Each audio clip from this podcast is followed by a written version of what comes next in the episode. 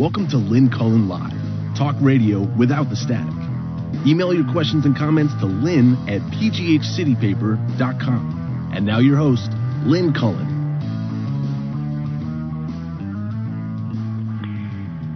And uh, uh, good morning. Um, that is merely a, you know, a a phrase that we use upon greeting. Um, it is not a good morning, and I um, I have wondered what in heaven's name I can possibly say. Um, I am. I I am first. I, well, okay. You know what? I just I just read something. I, first of all, somebody told me something the other day. I'm sorry. I'm obviously getting. Uh, there's so many thoughts in my head. Forgive me. Um, uh, just to be clear, this is June 1st, 2020 broadcast of uh, Lynn Cullen still live in the midst of uh, uh, the horror that is the United States of America at this point in time. Um, I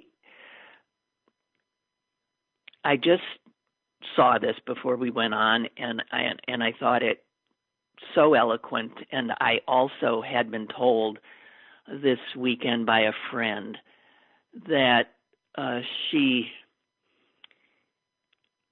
had said that so many white people who are um, on the side of black America and want somehow to find a way out of of this I don't know this horror of racism that has that has kept us from being what we would like to think we were. Um, I, what do we say? What do, what is white a white person's job right now? And and somebody say, and I I heard somebody say, "Oh, I'm so embarrassed to be white. I'm afraid to be white. I figure every." And I'm thinking, you know what? This is what we got to stop. It doesn't matter, you know you you can apologize till you're blue in the face.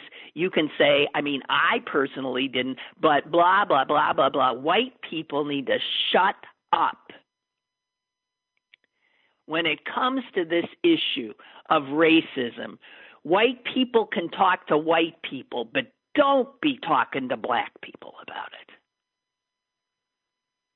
We got no standing, is all I want to say. None. None. Could shut the F up.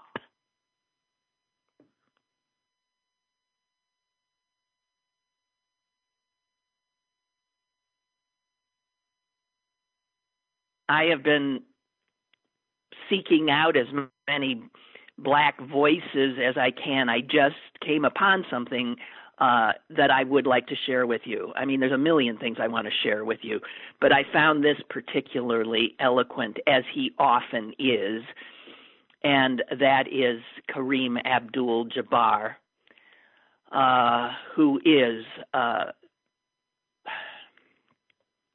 let me just read his words. There's no reason for me to. He wrote an opinion piece uh, that was carried in the LA Times and I'm not I just want to share some of it with you because this is the kind of information white people need to take time, shut up, and listen to, and try to take in and incorporate. And if they're going to repeat it to anybody, they repeat it to other white people. He said this African Americans have been living in a burning building for many years. choking on the smoke as the flames burn closer and closer. Racism in America is like dust in the air. It seems invisible, even if you're choking on it, until you let the sun in. Then, then you see it's everywhere.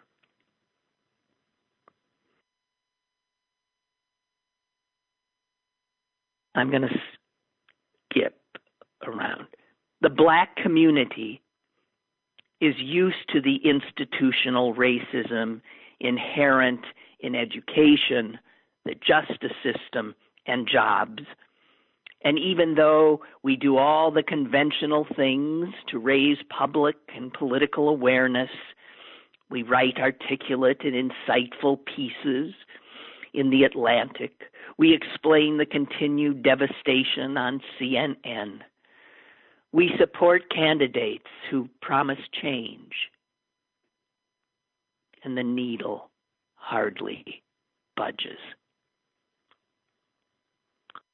So maybe the black community's main concern right now isn't whether protesters are standing three or six feet apart, or whether a few desperate souls steal some t shirts, or even set a police station on fire, but whether their sons, husbands, brothers, and fathers will be murdered by cops or wannabe cops just for going on a walk or a jog or a drive or whether being black means sheltering at home for the rest of their lives because the racism virus infecting the country is more deadly than COVID 19.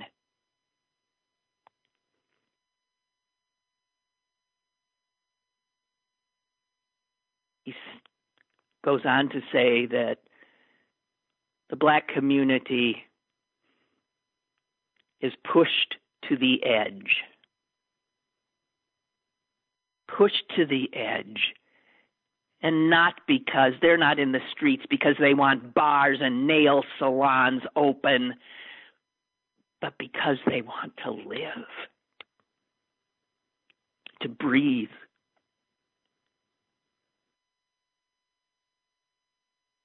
So, what you see, Jabbar says, when you see black protesters depends on whether you are living in that burning building or watching it on TV with a bowl of corn chips in your lap waiting for NCIS to start. What I want to see is not a rush to judgment, but a rush to justice.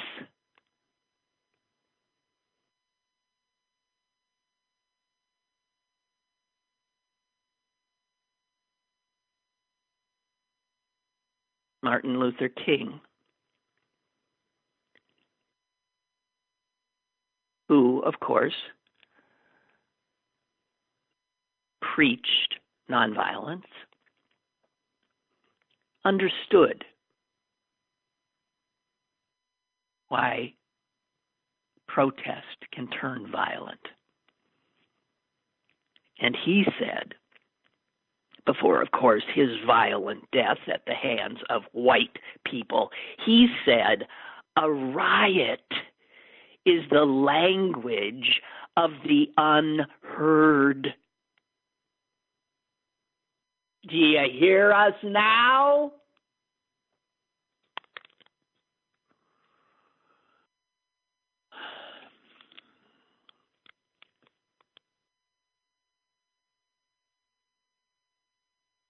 One of the things that um,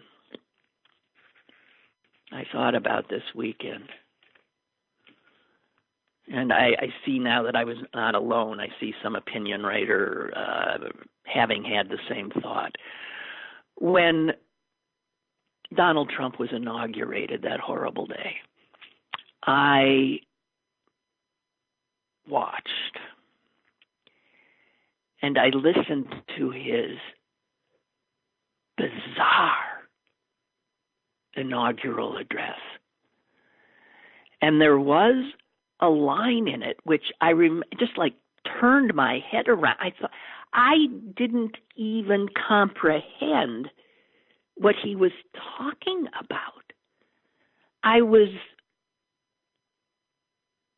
I don't remember the whole thought, if there even was a coherent thought, but do you remember, and of course you do because it was so bizarre, do you remember him at his inauguration talking about American carnage?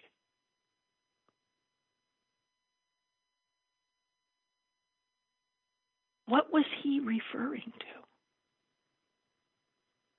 We sure as hell have it now, but what was he referring to? I could think of some things where you could say American carnage. I could think of slavery. I could think of the practical annihilation of Native Americans, the Trail of Tears. I can think of lots of carnage in this country, and most of it racist.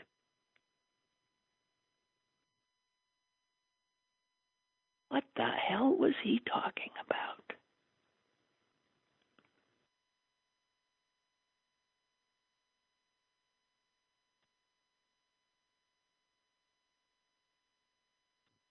So I um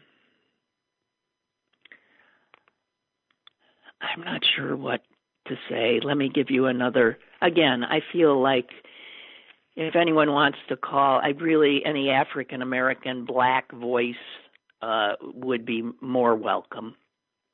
Seriously. Um, also, something I read by uh, Roxane Gay, and she talks about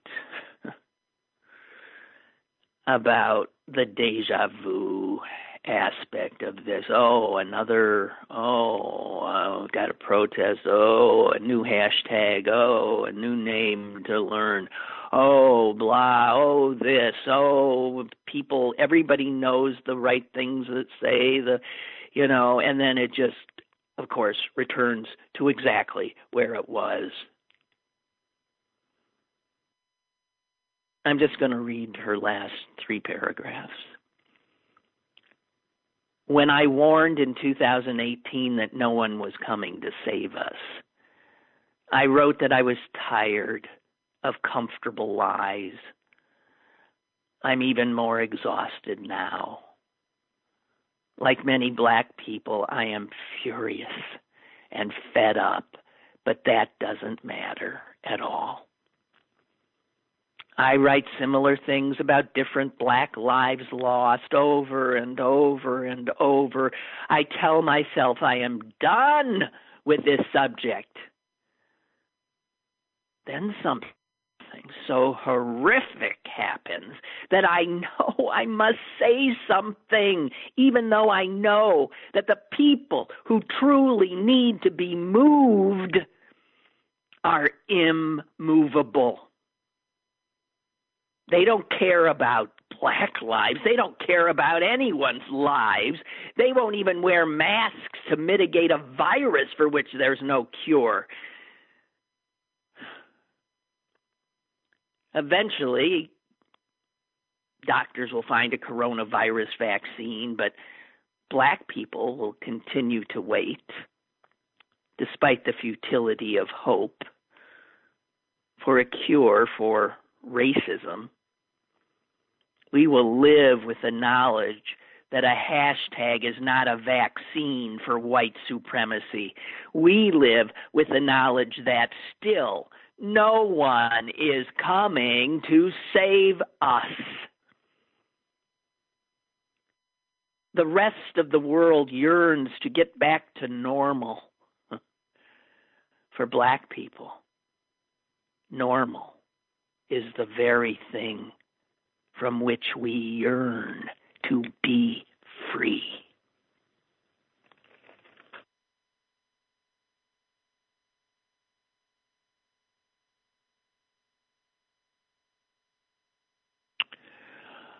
Um,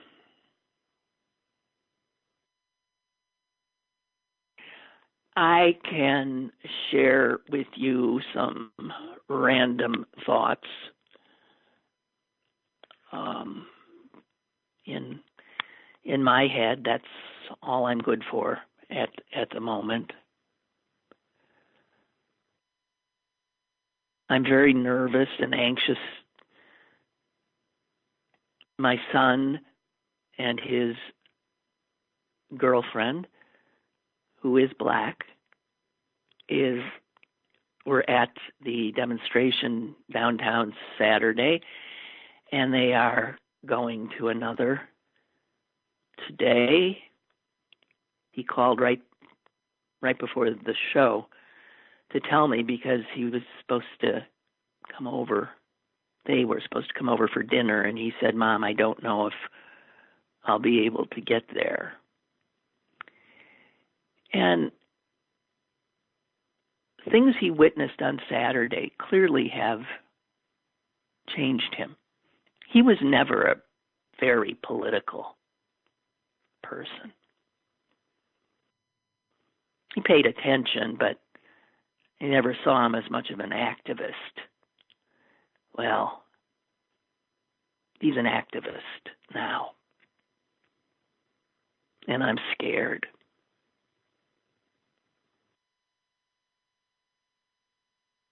He was tear gassed on Saturday. He saw things that he was stunned by.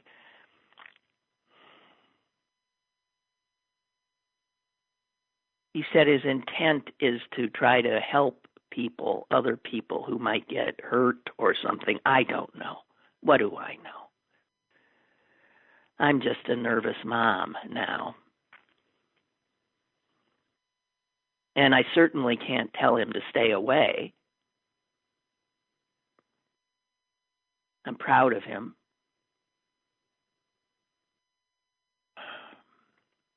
But I'm scared. these police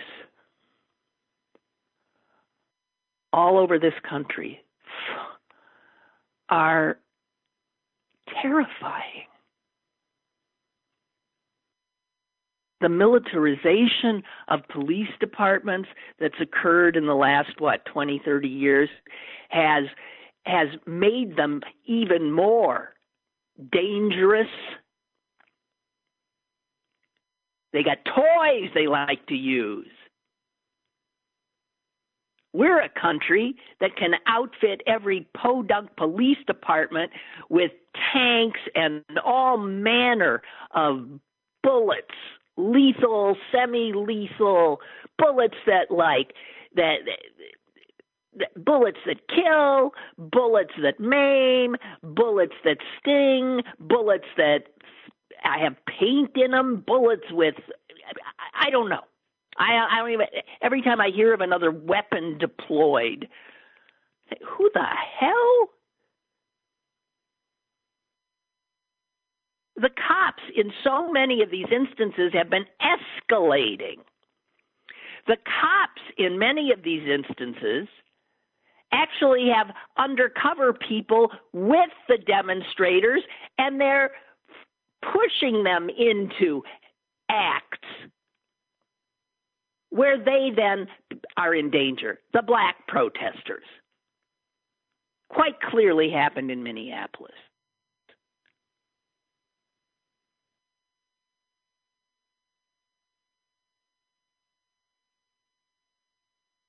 What you see is not necessarily what is. And now that everyone is masked, you don't have a clue who the provocateurs are. If we're to believe every mayor of every city and every police chief of every city, they're all from someplace else. None of them are homegrown. They spring uh, you know, out of the earth, fully formed. But it is clear in video that you see from city to city that much of the violence, the provocative violence, is being done by white people with black people desperately trying to stop it. There is a extremely compelling picture from Pittsburgh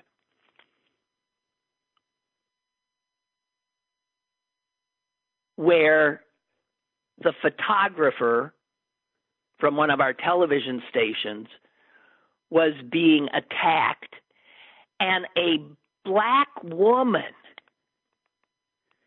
throws herself in between the attacker and and the photographer.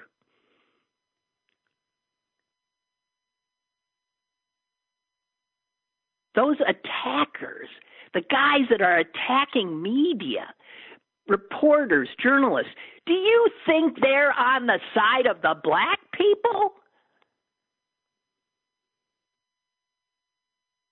No, they're people who've swallowed the Trumpian line that media is the enemy of the people. They're trying to make sure that their provocations don't get filmed.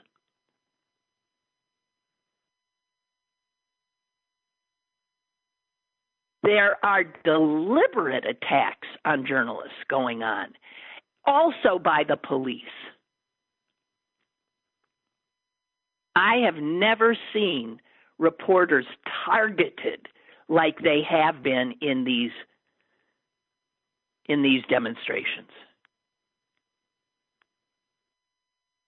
The pictures of cops in New York driving their vehicles directly into peaceful protesters knocking down old people in with canes. Shooting some kind of projectile at at people sitting on their front porches doing nothing.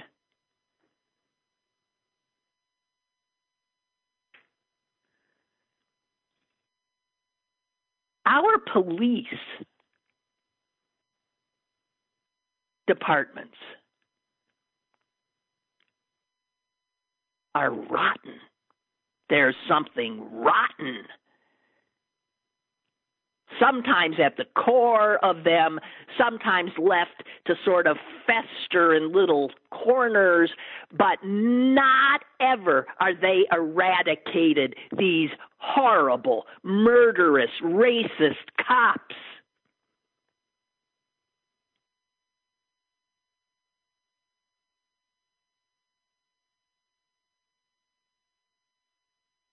I think I told you last week I have an ongoing back and forth with my son who says all cops, all cops are bad. He thinks doesn't believe there's not a cop, he, and I keep telling him obviously that is not true.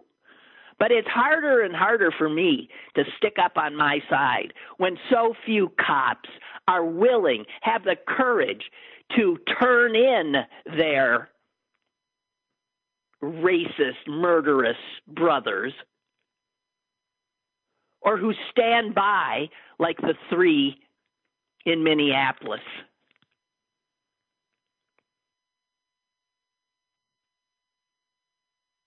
To see these cops and their batons and their tear gas and their rubber bullets and their I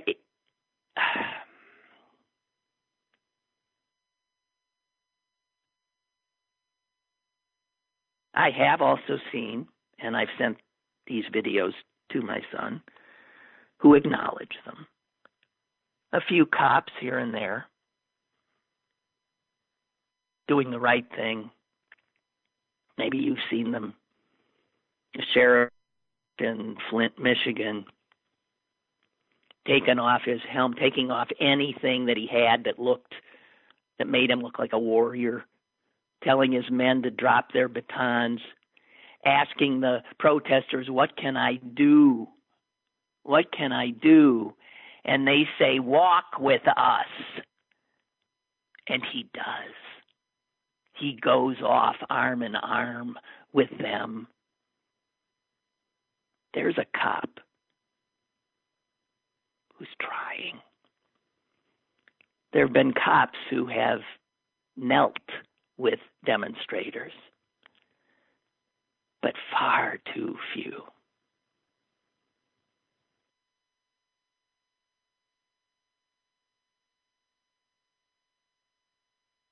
We are at such a dangerous time.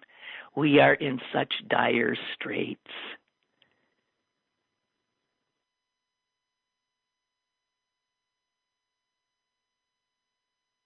And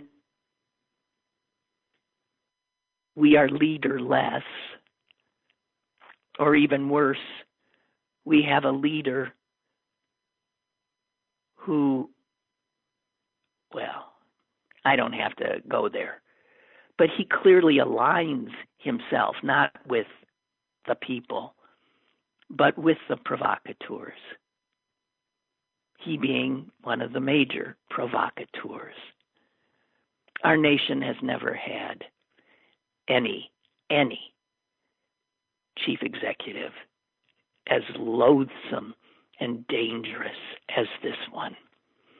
Classic bully classic frightened little man.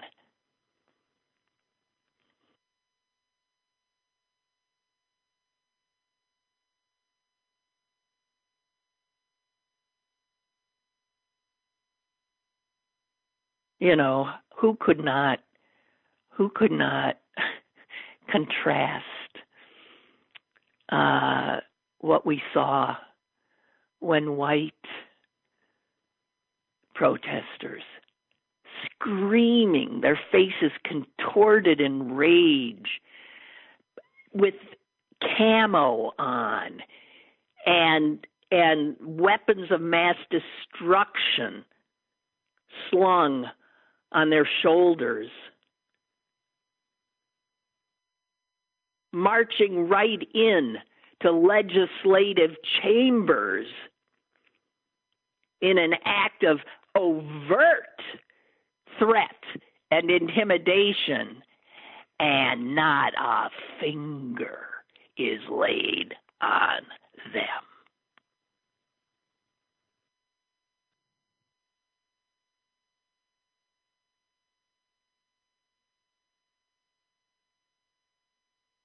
It is so clear, as Kareem Abdul Jabbar said. Yeah, this stuff is like dust in the air. We don't even realize it. We don't see it, and then bang, a ray of sunlight comes shining through, and you see the extent.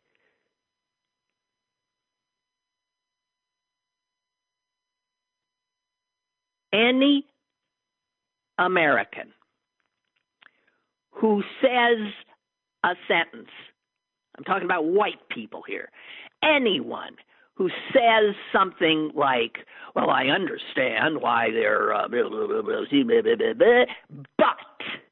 if there is an initial phrase of some sympathy and or understanding, and then that is followed with a but,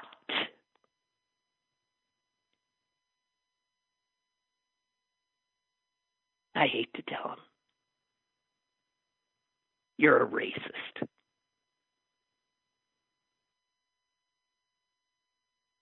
As a matter of fact, I suspect most of us are.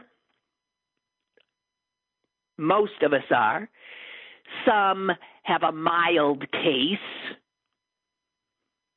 Some have a truly lethal dosage of it but it is damn hard to live and to have been born into, been educated in, and lived for your entire life in this nation and not have that racist virus in your body.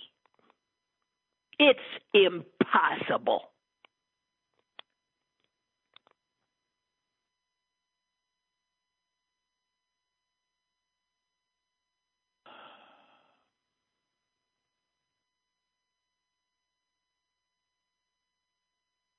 I don't know.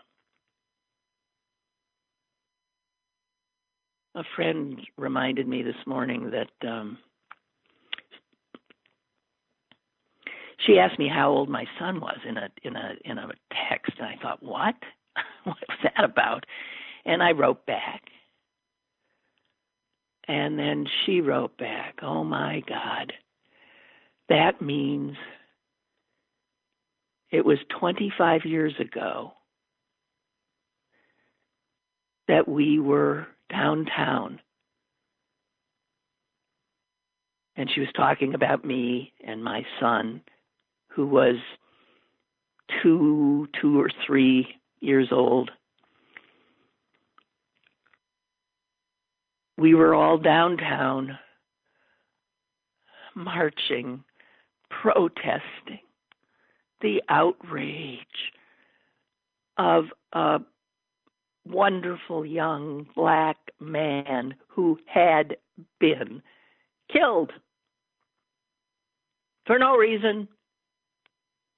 None. He was driving a car. He was pulled over by police. He had done nothing, and then he was dead. That guy's name was Jonny Gammage. And man, that protest, that demonstration was the largest I had ever seen in this city. It was bigger than what was happened Saturday. It was huge.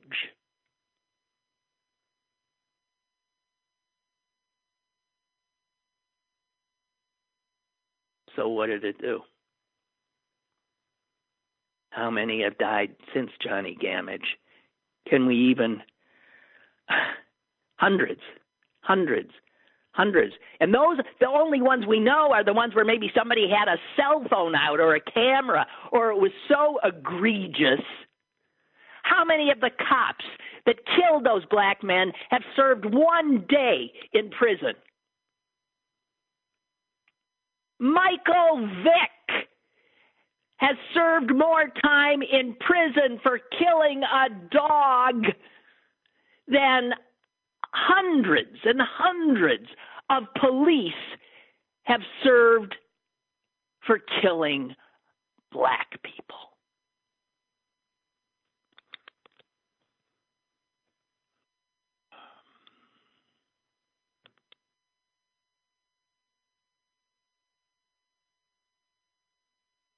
Why should any of us think that anything will change?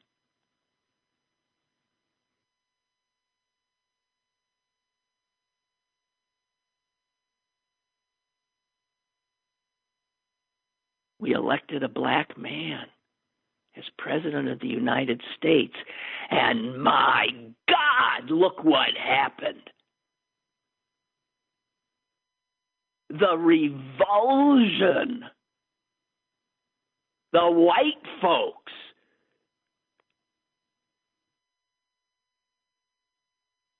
showed us what they think a president should be.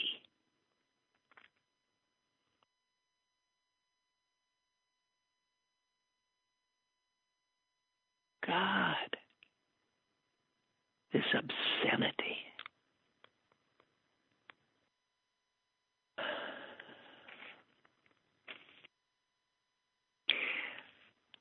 You know, I've always said, and I'm going to say it again. I know Abraham Lincoln is looked at as the probably greatest president, certainly in the top two. But um, I think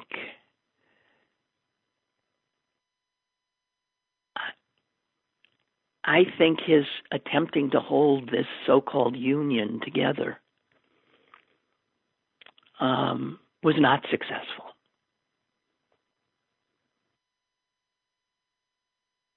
The Civil War, it turns out, was just a, a battle, a big battle. And supposedly the good guys won it.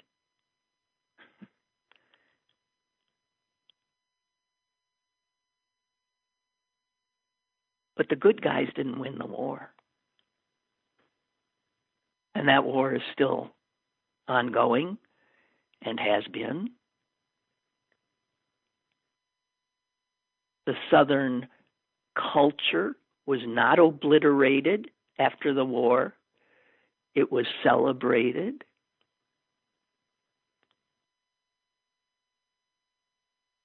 The South was not really punished for its treason. The fact that people can still show, carry their the Confederate flag legally in this country is unbelievable.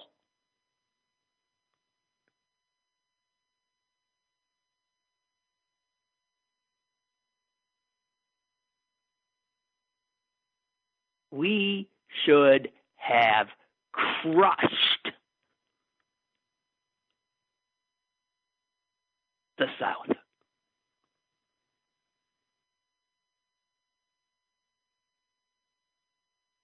We let it thrive. And now, in my lifetime, it seems like the South governs this country.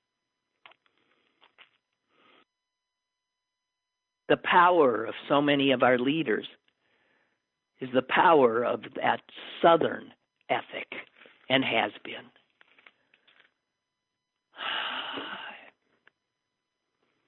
Don't ever think we won that war.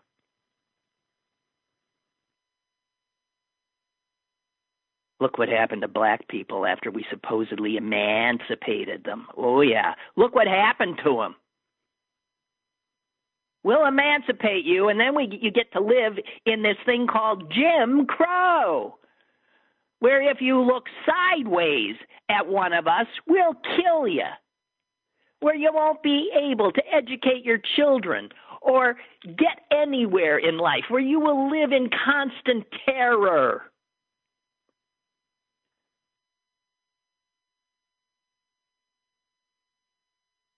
And that went on for what? Hundreds of years, hundred years well after we won that war. Jesus H. And look now. You proud of this country? I feel such shame. I feel such shame and rage. We have a caller. Hello. Good Morning, Lynn. Hi. I'm not the African American that you were hoping to call, um, but um, I this takes me back a little bit to what um, I read in David Couper. You had him on your show. Gosh, I don't know how David Couper was the uh, police chief in Madison, Wisconsin when I lived there in the uh, in the 70s. He was an amazing, amazing cop.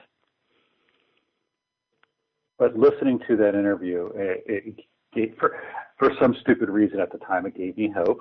Um, Yeah. And I and and I went and I bought two of his his books, Arrested Development, and I sent one to um, a good friend of ours. She passed away six years ago, so we're like the the only family that her son has now. And he had just become a police officer in a suburb of New Jersey. And I sent it to him, and we would do like almost almost like an informal work study and go over it. And one of the things that David Couper said was about the wonderful thing about America, and, and it just sounds like such a joke now.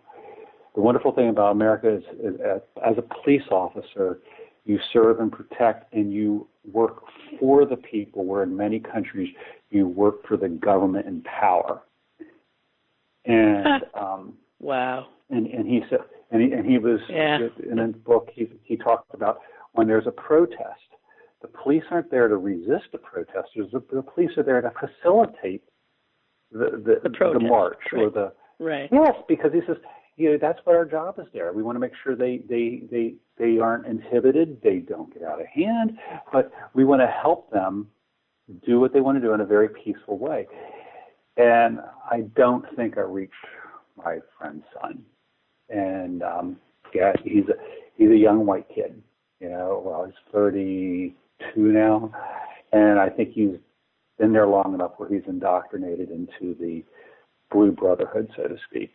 And you know, I've never understood why why was some why why does a young white guy want to be a cop? Okay, there can be two. It seems to me the two major reasons. It's sort of like a calling. It would seem would be if you were like David Couper. The calling is to be able to serve and protect people. And I can see a job like that attracting some of the best people imaginable. Can you imagine? I can that will be my job to keep people safe, to serve them, to protect them, to, when they are fearful, be able to arrive and be the, you know, the white knight. And unfortunately, I think the way policing in this country has, I don't know, evolved, it attracts bullies it attracts mm-hmm. loser bullies who want that badge and they want that gun so that they can use power over people. You know, we give if you want to be a cop in this country, if you've been trained military, you get more points toward, you know, making the cut. So we also want warrior warriors, people who've been trained as soldiers to kill. I mean, military are not law enforcement. Military is another job. That's about fighting. And I don't I, don't know. We are we are so far gone. And I as somebody who has always proudly been a union supporter, I think one of the biggest problems in reforming our police, as any uh, reformist mayor will tell you, is the police unions. You can't do it.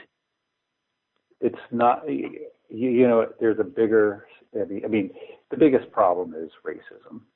Okay. Um, Without a doubt, it's the, it's the problem. You know how people used to say. I'm sorry to interrupt you. You know the answer to any. Pro, you know you're wondering why is that like that? Why is that like that? The answer is always money. Yeah, and the answer is always to racism. That's another answer that answers so many questions.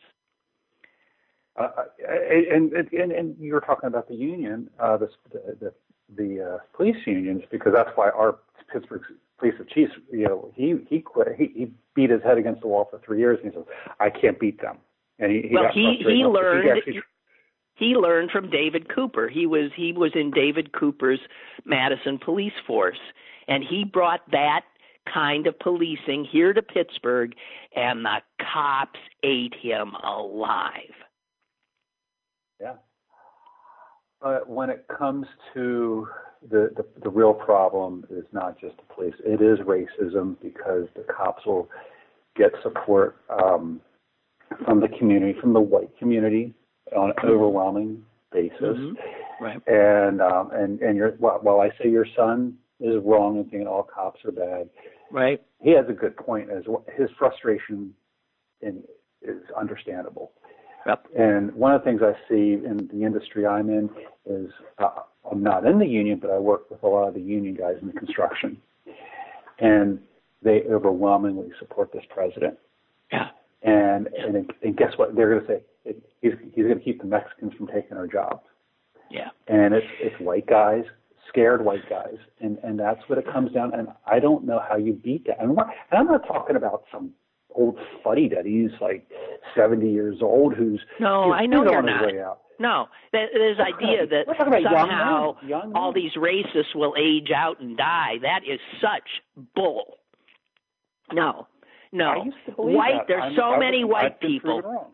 So many white people who just are living in terror right now that black people and brown people are growing in numbers and are going to take over and they will lose their privilege. Whatever. I don't know. Hey, I've got another caller and got to move on. Thank you for okay, your call. Thank you. Bye. Appreciate it. Bye. Bye. Bye.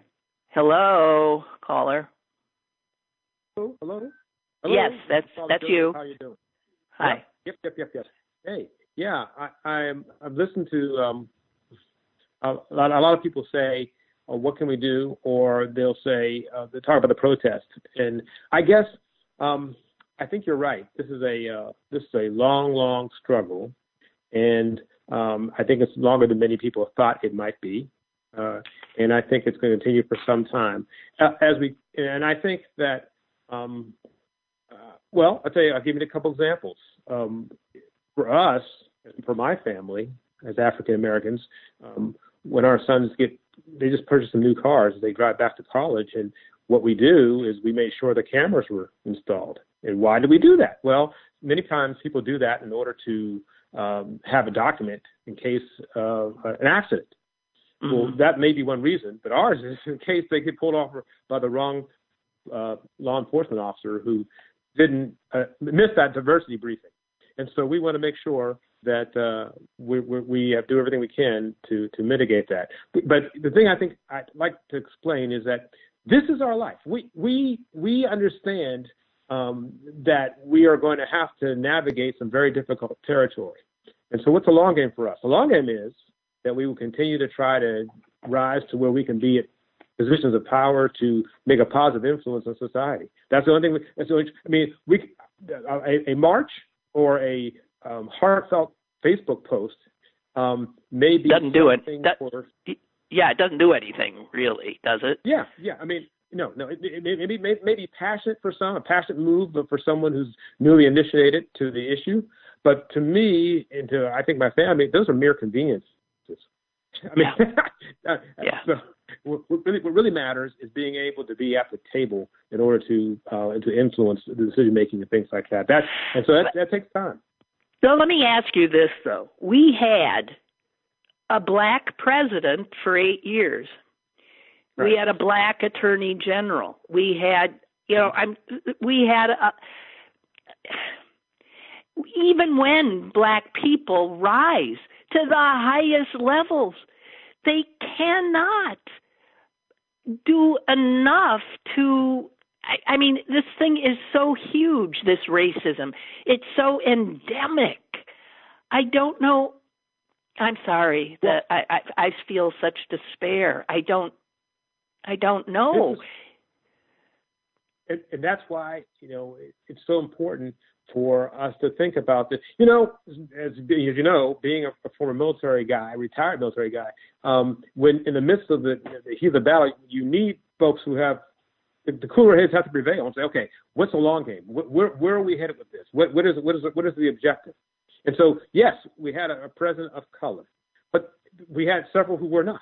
Okay, so so just because it won, so well, we had one, and it well, yeah, yeah. but it it, yeah. it it, takes time. And the other thing is that what about uh, the other parts of the uh, of our of our uh, our, our parts of uh, parts of government? I mean, remember, yeah. um, you know, he had some some tough way he had, he, he was going into a, uh, a strong headwind in, in, yeah. in the Senate against them. So so those things. So the ground game matters. The ground game of, of your local representatives and, and, and worrying about who goes into Congress matters. Uh, you just can't do it alone. And uh, people who are who are uh, not people of color and are concerned, what can they do?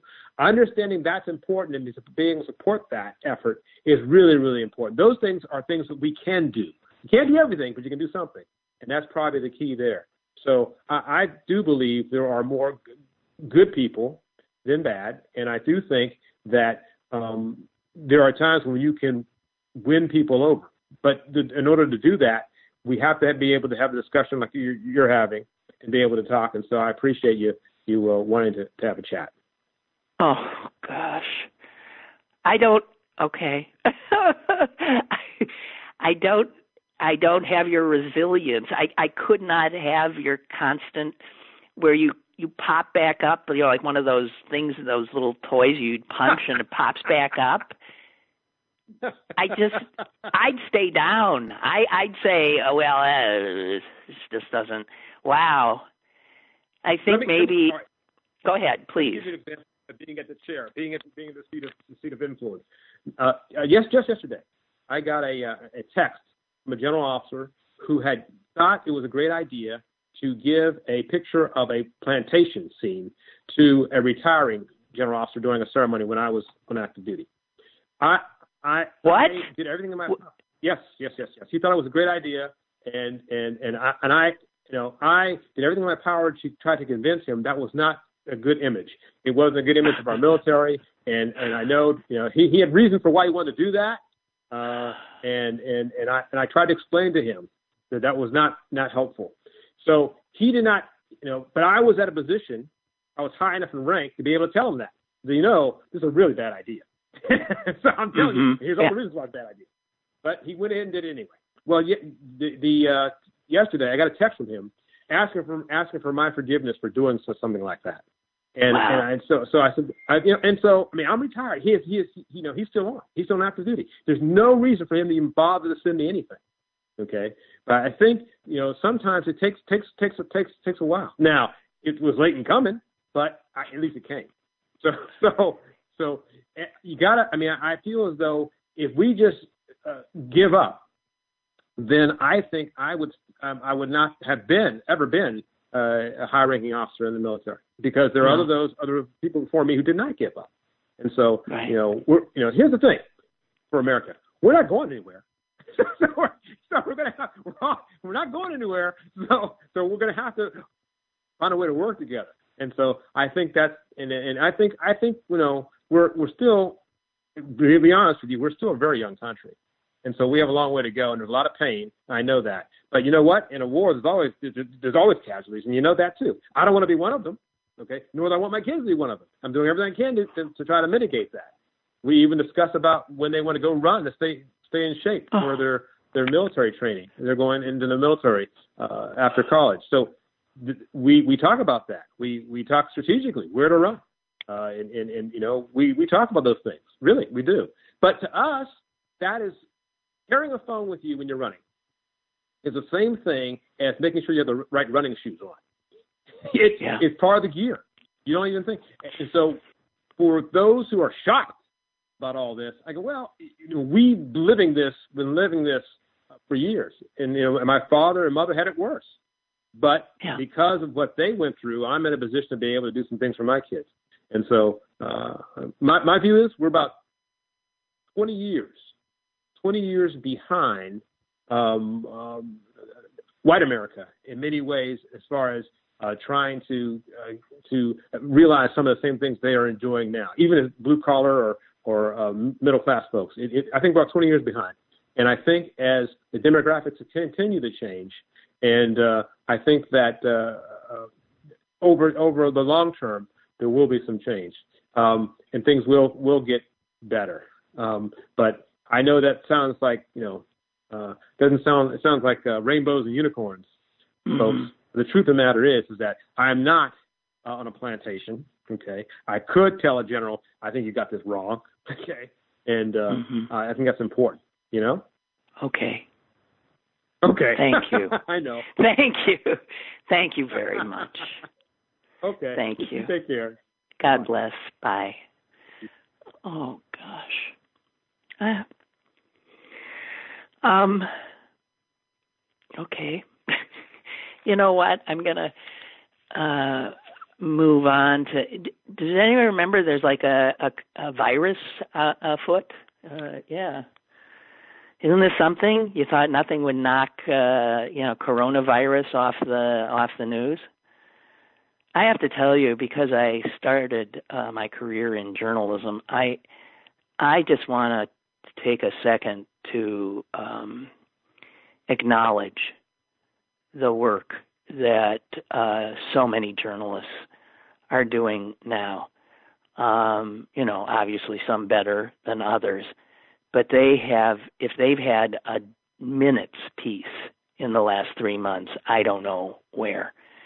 Uh, in in that regard, they have been on the front lines through this as well, and as we see, they are uh, also in some danger often doing their jobs, especially in an environment in which we have a president uh, who calls them the enemy of the people. and we have tens of millions of Americans who agree. Um, it's it's bad. Uh, I came upon that word that I um, knew once and then forgot because you never use it.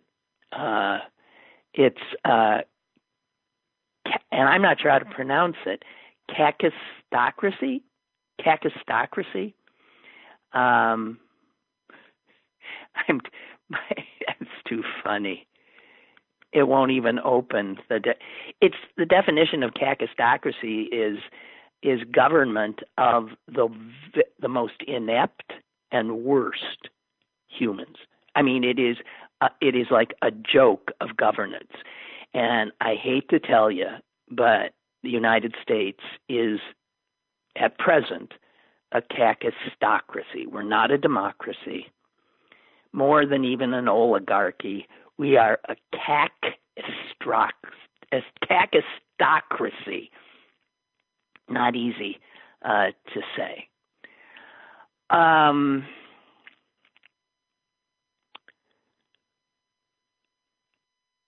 I is a big subject, and I don't really have time to go into it. But as to who the um, the provocateurs are that are uh, that are making many of these uh, peaceful protests uh, turn violent, um, they are not the protest organizers, and they are not the vast majority of people who have vast majority of people who have come out. You now have the president and a lot of cops saying it's uh, the leftists, and Antifa, the anti-fascists, those anarchy, you know, idiots in their uh, Guy Fawkes masks and all that kind of stuff. They drive me insane. They are in he's going to make them a terrorist organization. Have you ever heard? Of, I mean, how, hey, how about make the KKK a terrorist organization first? How about making some of the police departments in this country a terrorist organization first? How about all those white nationalist organizations? How about that? How about the NRA being a terrorist organization before these pimply faced uh, you know, little white boys at play. Antifa. Yeah, maybe there's one or two of those idiots who never miss a chance to take a uh, protest and try to have some fun, which invariably has to do with broking, breaking windows and making chaos. That's what they like. But that is not the major player here. It is white nationalists who are totally more organized, a totally bigger threat to this country. They want and are very open about it. They want to foment a race war in this country. And man, does this look like a golden opportunity to them. So it is racists who are trying to make these things go south. Of course. And you know who else it is? Vladimir Putin's boys. Yeah. Make no mistake about that. They are always at work here trying to destabilize things. They're at work on social media trying to always make things worse, try, spreading lies, getting certain folks riled up. And if you think they are not working overtime right now with this gift to them, then you're nuts. But Antifa? I don't think so. Um, the Minnesota governor, uh, I think, announced last night, and I haven't seen much about this, that their state computers were uh, hit by a major cyber attack. Um, I'll tell you, that sounds Russian. That's the kind of thing Russia would do in a situation like this. They have the capacity. Uh, we know they've been fooling around in the in in all of our states, computer systems, voting records, stuff like that. So make no mistake, they see this as a great opportunity, and you've got uh, uh, Vladimir Putin, who is uh, Trump's main guy, and as Vladimir Putin and his folks are trying to make this American crisis worse and divide us more, you have, of course, his puppet in the White House, Donald Trump, actually saying he wants to invite Russia back into the G7. He can't do it by himself, but he is now openly saying, I want my guy Putin with me. There is a Manchurian candidate in the White House, a successful Manchurian candidate, a useful idiot, a fool, a coward.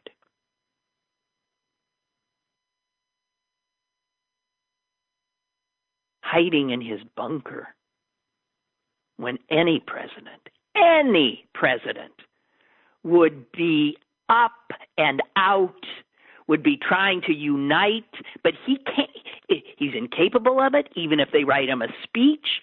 God forbid uh, he has to deliver it. Nobody would believe a word he says if somebody wrote him the kind of speech he should give. Anything he says when they finally get him out of his fetal position and maybe get him in front of a camera again will be to again distract and lie pin it on those pimply faced little anarchist boys and not the heavily armed white supremacist types who are his base.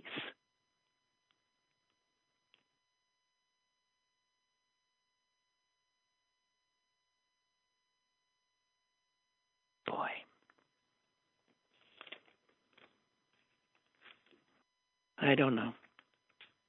I don't know. So, I guess that's it for me. I'm having some computer difficulties here. Uh, otherwise, I would share more. It's refusing to let me open anything for some reason. So, uh, I'm sorry. I don't have all the information I thought I would have at my disposal, and uh, leaving it to my my failing memory is uh, not good. And anyway, we've been together for a little over an hour, uh, so I think that will do it uh, for today. And uh, God help us. That's all I can say. God help us. Talk to you tomorrow.